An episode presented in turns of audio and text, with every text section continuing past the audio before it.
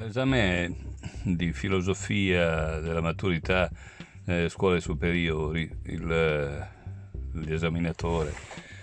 il professore mi ha chiesto a un certo punto qual era il contrario dell'unicismo. Io lì per lì non sapevo che cosa rispondere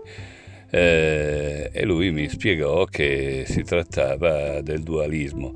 A questo io obiettai che mi sembrava strano perché non sapevo che due fosse il contrario di uno. Adesso sono molti a scagliarsi contro il dualismo e l'unicismo è addirittura superato da un certo punto di vista, anche se poi di fatto l'olismo può essere inteso come una sorta di unicismo. Eppure il nemico è il due, vale a dire la causa e l'effetto, il corpo e la mente e così via. Non ci si rende conto che in questa logica, dove tutto sommato noi ci affermiamo in funzione di qualcuno nei confronti del quale ci opponiamo, ovvero sia che no, noi siamo diversi dai dualisti, non stiamo facendo altro che affermare un dualismo anche in questo caso, ovvero sia noi e loro, i dualisti e gli antidualisti. L'unico modo per uscire da questa greppia del dualismo o dell'antidualismo, che in ogni caso è ancora una volta dualismo, è solo raccontarci una storia,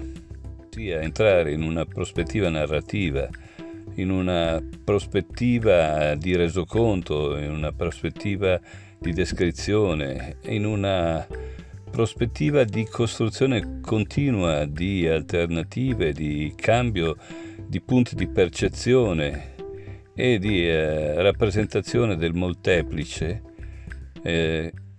maniera tale da scoprire quanto questo molteplice, poi in questo molteplice ci stia la ricchezza e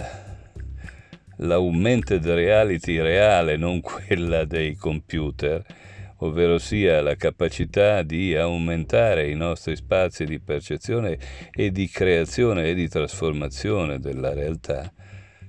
Ecco, questo, se andiamo a vedere gli autentici superatori della prospettiva dualistica, antidualistica, unicistica, eccetera, eccetera,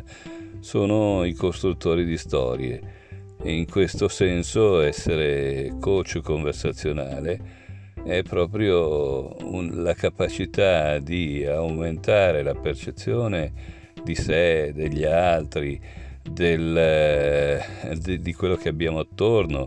e della realtà come situazione di potenzialmente infinite possibilità, anche se comunque non prive di condizioni, non prive di legami con il confronto,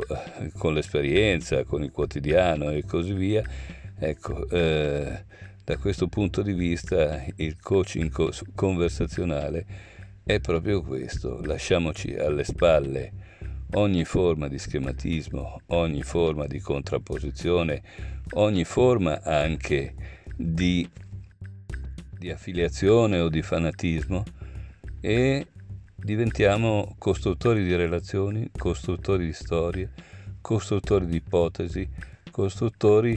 di trasformazioni, di angoli, di prospettici dai quali guardare quello che abbiamo attorno e che chiamiamo realtà, e che in realtà,